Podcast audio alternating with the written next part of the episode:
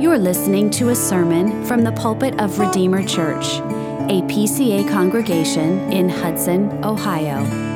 For more information, visit us at redeemerohio.org. Well, if you would turn with me in your Bibles to the book of Jonah.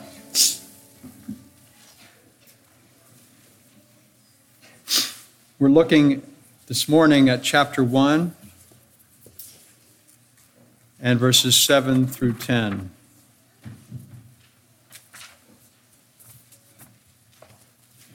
You're going to find this on page 774 of the Pew Bible.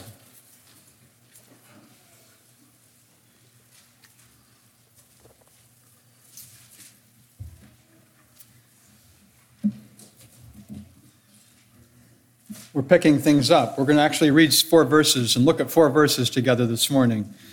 So we're reading verses 7 through 10 out of Jonah chapter 1. Hear the word of God. And they said to one another, Come, let us cast lots, that we may know on whose account this evil has come upon us. So they cast lots, and the lot fell on Jonah.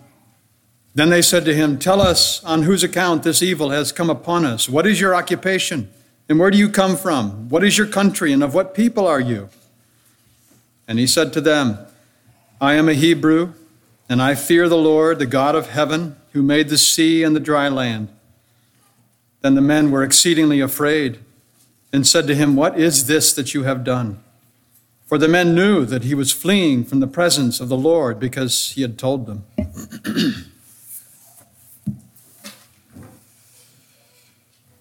Well, as you remember, Jonah the prophet had been called to preach God's word to the great city of Nineveh. And of course, these were the sworn enemies of Judah, and he wanted nothing to do with them. Knowing God to be a gracious and merciful God, he figured that the Ninevites would be spared. So he fled on a ship bound for Tarshish, hoping to avoid his commission. And what's amazing to me, and perhaps even to you, is that God didn't judge him or abandon him, but began the process of reclaiming him. We're told that the Lord hurled a great wind upon the sea, and the result was a mighty tempest. And it was especially strong, such that the sailors realized that this was extraordinary. And they began crying out to their false gods while Jonah slept down below. He was exhausted from bearing the burden of his disobedience to God. The captain went down into the hold and found him asleep on his hammock and rebuked him for his indifference. What do you mean, you sleeper? Arise, call out to your God. And we noted how ironic it was that the pagan sailors were seeking deliverance while the Jewish prophet was defying God. One would think that it would be the other way around, but not in this instance. Robert Traill says a heathen shipmaster challenging a godly prophet for his neglect of seeking God, that's irony. The patience and the grace and the mercy of God are truly amazing divine virtues.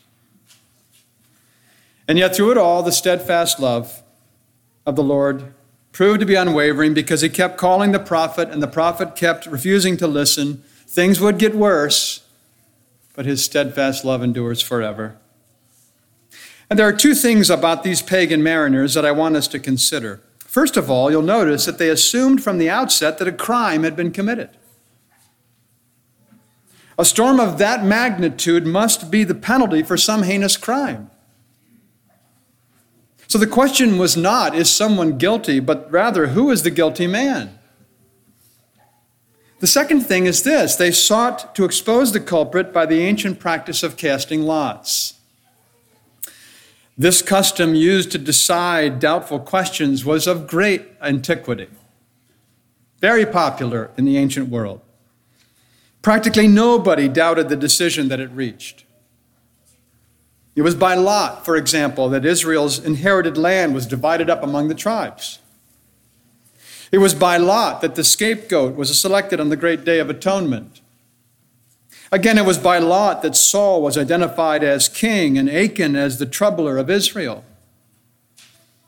And even in the New Testament, Matthias was chosen by Lot and added to the apostleship to fill the vacancy left by Judas. So we're told by the wise men in Proverbs 16 that the lot is cast into the lap, but its every decision is from the Lord. And if done right, this custom is a solemn appeal to the sovereignty of God. Mixed with faith and prayer, it relies on his omniscience and his omnipotence knowing all things, all powerful. It acknowledges his absolute control over all things, even to the casting of a lot.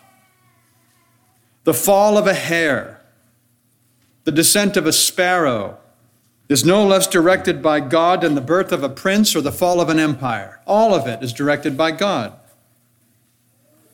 And when the sailors cast their lots, the lot fell upon Jonah. And it shows that you can run, but you cannot hide. So, having narrowed the field of candidates, the mariners asked him about the details of Jonah's life. And of course, up until this point, all that mattered was the fact that he was a paying customer. but the raging storm and the lot cast focused all attention upon the prophet. Every detail about this stranger suddenly became vitally important. Question after question tumbles out.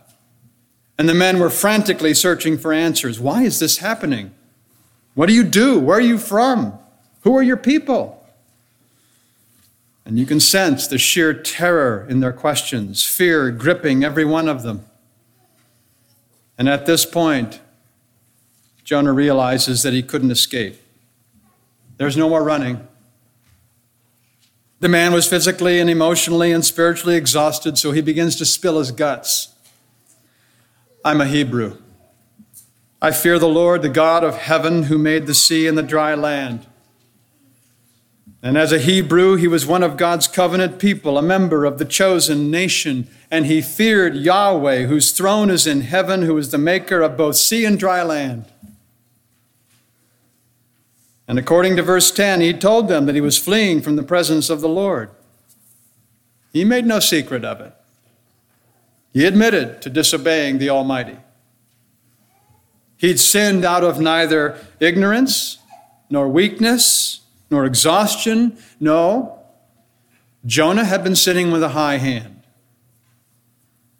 He was running away and rebelling against the Most High, and I want you to look at his downcast eyes. I want you to see his broken and contrite spirit as he confesses. And in light of all of his covenantal advantages, Jonah's sin was greatly aggravated. He was a disobedient prophet. He was in defiance of the living God. And it's no wonder then the sailors were terrified. It says they were exceedingly afraid because those pagan mariners knew that a dishonored God is an angry God. And their panic rose as the storm grew more intense and the sea more tempestuous. As for Jonah, he had confessed his sin. And that was a step in the right direction. To acknowledge the disease starts to appreciate the need for the right remedy, correct? And we see here in Jonah's confession solid evidence of genuine saving faith. He had sinned. He'd sinned grievously and heinously. He disobeyed the Lord. In so doing, technically, he forfeited all expectation of God's favor and forgiveness. And yet, the Lord is so rich in mercy and so abundant in grace that that's exactly what he gave to Jonah. The process wasn't over. God was proceeding with the restoration of his prophet. But it shows again that not even Jonah's own sin could separate him from his God. Paul says in Ephesians 2 God being rich in mercy, because of the great love with which he loved us, even when we were dead in our trespasses, made us alive together with Christ. Do you hear what he said? The love of God is great love. The mercy of God is rich mercy. It's lavish. In and through Jesus Christ, God saves those who are undeserving and unworthy. That's you and me. And so we learn here, among other things, that true believers may experience serious spiritual decline. Jonah was in a bad spot. Sin had robbed him of his assurance and his contentment. As a believer, though, he was being preserved by God, but this period in his life was characterized by misery. His disobedience on that ship had stripped away all of his confidence of his own salvation. And of course, his salvation was never in question. But that's not how he felt. You know, assurance is a very delicate thing. Various things can destroy our assurance, right? Physical sickness can take it away, strong temptations, divine testing, disobedience. These things can come, and our assurance ebbs and flows, and when a believer sins, assurance evaporates. The fact is, the Christian life is never static, it's never motionless. A believer either is moving forward or falling back. There is no middle option forward or backward. That's it, no neutral. Now, a true Christian will never be utterly estranged from the Lord Jesus. We know that. There will always be such a presence and support of the Spirit of God as keeps that person from utter despair. It's sort of like sailing on a ship. The Christian can fall down on deck, but the Christian will never fall overboard because he's kept by the power of God through faith unto salvation. So Jonah shows that true believers may experience times of spiritual decline. Look at, the five, look at five of the seven churches whom Jesus addressed in Revelation 2 and 3. They were in serious decline. And because believers are true, such times are especially painful. Because you and I were made to commune with God. We were made to fellowship with the Lord Jesus Christ. That's that eternity that He put in our hearts. And when we sense that that sweet fellowship is interrupted, it's a miserable feeling. but you know something? There's the silver lining. Feeling miserable is a sign of grace. A hypocrite doesn't lose anything of value to him when his religion dims. Let's be honest. His reputation might take a hit, but deep down, he doesn't really care. The true Christian longs for communion offered by God in Christ. Psalm 63 is a perfect example. Oh God, you are my God. Earnestly I seek you. My soul thirsts for you. My flesh faints for you. That's the description of the hunger and the thirst of a true Christian for God. And that secret, hidden yearning helps drive that Christian to renewed repentance. But then we also learn here that spiritual declension can be very difficult to discern at first. Notice how Jonah was forced on his flight, focused on his flight to Tarshish not on spiritual things. That was his focus. Those five churches, Revelation 2 and 3, had, may have been surprised at the Lord's rebukes. What? Us, Ephesus? We're doing pretty well. Orthodox, productive, active. We've left our first love. You see, spiritual decline often begins gradually, almost imperceptibly. If you ask any arborist, I don't know if we have an arborist here with us, but he'll tell you that it's difficult to discern the initial stages of a tree's disease. Very difficult. Just the tips of the branches show any signs of infection, and you need a trained eye to be able to see it. Because only as the disease starts to spread and take over does the tree begin to show signs of dying. Well, I think that's a helpful analogy to the way many Christians spiritually decline. The signs of decline start out small, they're subtle, they're hardly noticeable. Over time, the spiritual disciplines begin to wane. Spiritual fervor starts to dissipate. And as the disease spreads, the spiritual declension becomes more obvious, and he starts living in a way such that an impartial observer probably wouldn't even know that he's a Christian. One cause of spiritual decline is holding on to theological error. Just consider the Galatians. Remember them? By listening to the false teachers, they were being seduced from the gospel. It was subtle. It didn't happen all at once, but the effects were soon visible. And poison is seldom taken in large doses, it's often mingled in small amounts with food. The Ukrainian opposition leader, Viktor Yushchenko, you're probably familiar with him from the news reports. Viktor Yushchenko was slowly poisoned by his enemies. His wife remembers tasting something mysterious on his lips when she would kiss him. And she didn't think much of it until he was suddenly rushed to the hospital and he almost died. Analogous to that is the influence of theological error on the human soul. Its poisonous influence kills not all at once, but gradually over time. And thus, Paul says, Christ gives gifts to equip the saints for the work of the ministry for building up the body of Christ so that we may no longer be children tossed to and fro by the waves and carried about by every wind of doctrine, by human cunning, by craftiness and deceitful schemes. Another cause of spiritual decline is the horrible vice of spiritual pride. You know something? Few things can cause as much damage to a soul as this brand of pride. It's being proud of our spiritual advantages and blessings as if somehow we deserve them. It means looking down on others simply because they're not enjoying them. They're out there. Of this, of course, the Pharisees are guilty, or were, and Jesus, you'll remember, used his most severe rebukes for the Pharisees. Solomon says, one's pride will bring him low. It reminds me, and perhaps you too, of proud Haman who was hanged on his own gallows.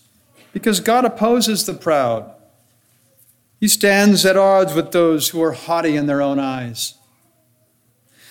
But the problem is, let's face it, you and I are by nature spiritually proud.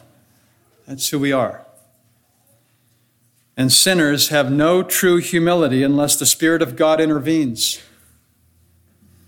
That's one reason why the new birth is so important, because humility is a gift. Paul was afflicted, you remember, by God with a thorn in the flesh to guard against what? Spiritual pride. Ministers are especially prone to this temptation in feeling pride in their gifts. Thus says the Lord Heaven is my throne, and the earth is my footstool. But this is the one to whom I will look, he who is humble and contrite in spirit and trembles at my word. Do you hear what he's saying? He who made the universe looks with favor on humble, penitent hearts. What a gracious God. Another cause of spiritual decline in the Christian can be creeping worldliness. You know some what these are, those excessive desires for the things of this world, an exaggerated attachment to stuff. A slow but steady increase of covetous desires or a decadent spirit. And if such an inclination as this is not rooted out by the Spirit, spiritual decline is inevitable. It's love of the world, it's worldliness. And it's entirely inconsistent with a sincere love for Jesus Christ. The Apostle John says this Do not love the world or the things in the world. If anyone loves the world, the love of the Father is not in him. So, what are we supposed to do? Be crucified to the world. Let your love be reserved for the Lord Jesus Christ. Because our hearts, the human heart, is narrow. It cannot possibly manage both love for God and love for the world. It just is impossible. And worldliness is a soul killer. Covetousness and greed and overly expensive tastes. And if that happens, the world becomes this usurper of our affections and it dampens the faith in Christ. And so, insofar as love, we love the world and it prevails, the health of the soul will decline in proportion. Very dangerous. But then another cause, and perhaps the most lethal, is either the practice of sin or the neglect of duty. In other words, the habitual and persistent sins of commission or omission. And such disobedience, and we all know it, will ensure that the soul is weak or feeble or dead. Mark Twain, the great American author, he married Olivia Langdon. She was a very simple, devout Christian woman when he married her. For a while after they were married, they had prayer at meals and they read the Bible together each and every day. But Twain was an unbeliever. And it wasn't long before his influence encouraged them to abandon these spiritual disciplines. Slowly, Olivia loosened her grip on her beliefs, and her faith was badly shaken. After their infant son, Langdon, died in infancy, their two daughters died in their youth. And Twain said at that point to his wife, If it comforts you to lean on your Christian faith, then go ahead and do so. In response, she said sadly, I can't, because I don't have any faith to lean on. You see, the neglect of God's appointed means had left her in serious decline. His unbelieving attitude had such a negative impact on his wife that not even he wanted that to take place. All these things can cause a professing Christian to decline spiritually. But I want us to see in the example of Jonah that rest assured, God will do whatever it takes to reclaim and refresh a declining child. That's the wonderful promise. Look at Jonah. The Lord hurls this great wind and a mighty tempest, which was necessary. It wasn't ple- pleasant, it wasn't painless, but it was necessary. And even worse, this man would spend three days and three nights in the belly of a great fish. Disgusting. But while the trial itself was difficult, the fruit would be very sweet.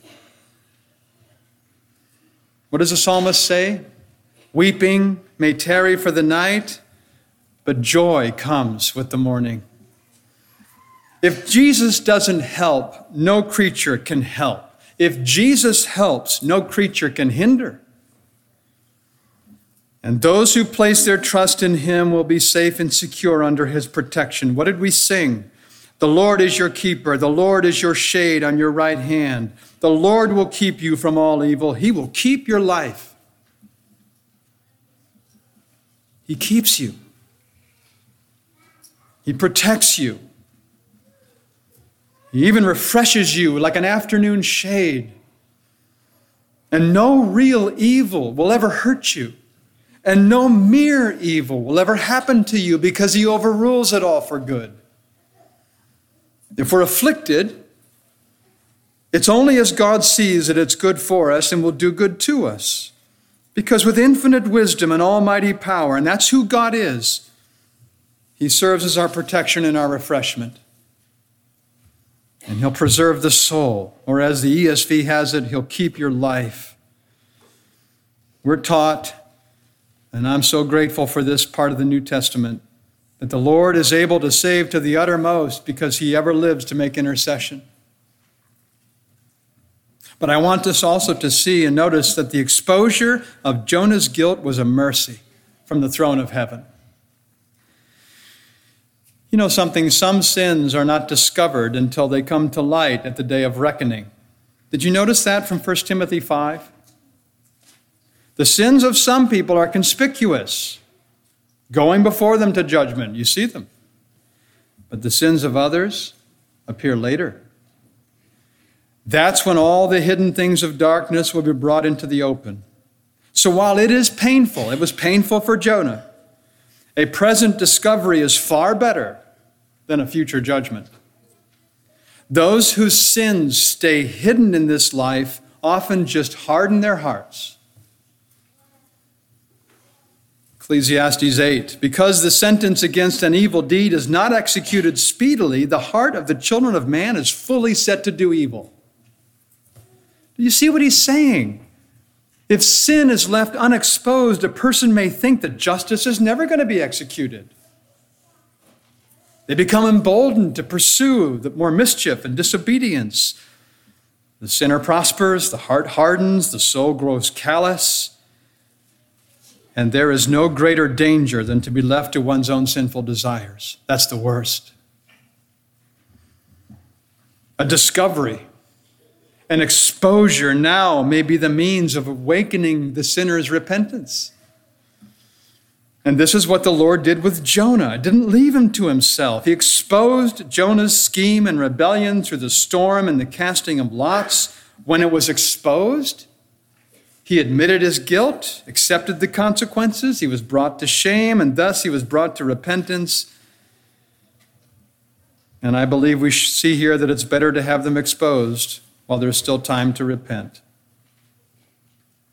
He admitted to being a Hebrew, one of Abraham's descendants, and so doing acknowledged the great privilege he'd enjoyed. He confessed to fearing Yahweh, the creator of all things great and small, and he exalted his God above all the local false deities in the world. And it was a bold and honest confession. It was no less full than it was forthright. Without reserve. Jonah condemned himself in the presence of the crew. He disobeyed God. He'd ignored his commission. He'd neglected the faith. And now he held nothing back. The floodgates had opened up. And with this confession, he proved the sincerity of his repentance. It's a glorious thing. And I want you to see how Scripture is clear on how the penitent confessor will be treated by God. Proverbs 28 13, you can even memorize it. Whoever conceals his transgressions will not prosper, but he who confesses and forsakes them will obtain mercy. You see how the wise man draws that sharp contrast between these two approaches? On the one hand, the sins are unconfessed and hidden, doesn't prosper. Was that not the reaction of our first parents? And you see how they fared. The voice of an offended God called Adam out of hiding to curse him. On the other hand, you have the sins confessed and forsaken, and he obtains mercy. The former in pride conceals his sin, the latter in humility admits his sin. So any attempt to cover sin will not prosper, but grace prevails when the first act of repentance, confession, is sincerely made. And a sincere confession is not meant to inform God, it's required for our good.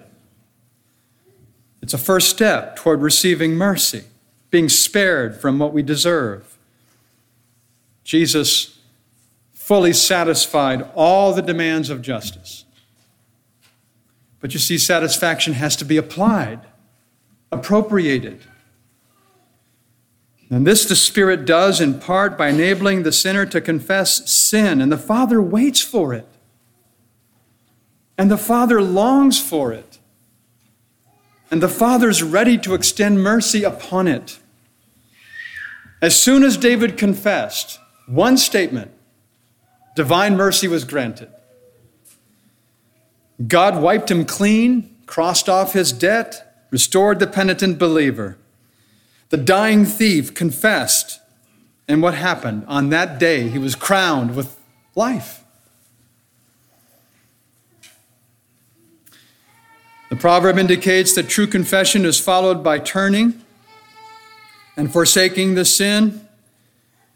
And when that happens, we're told that with the Lord there is steadfast love, and with him plentiful redemption. Plentiful redemption.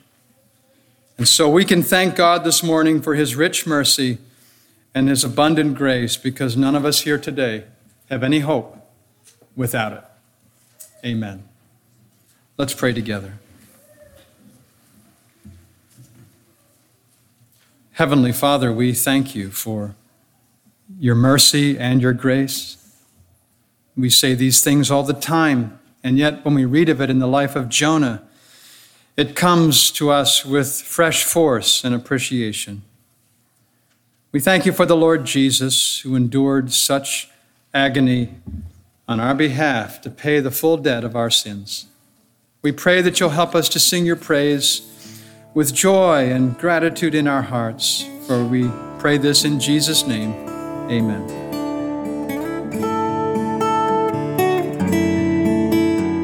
Listening. For more information or to connect with us, visit us at redeemerohio.org.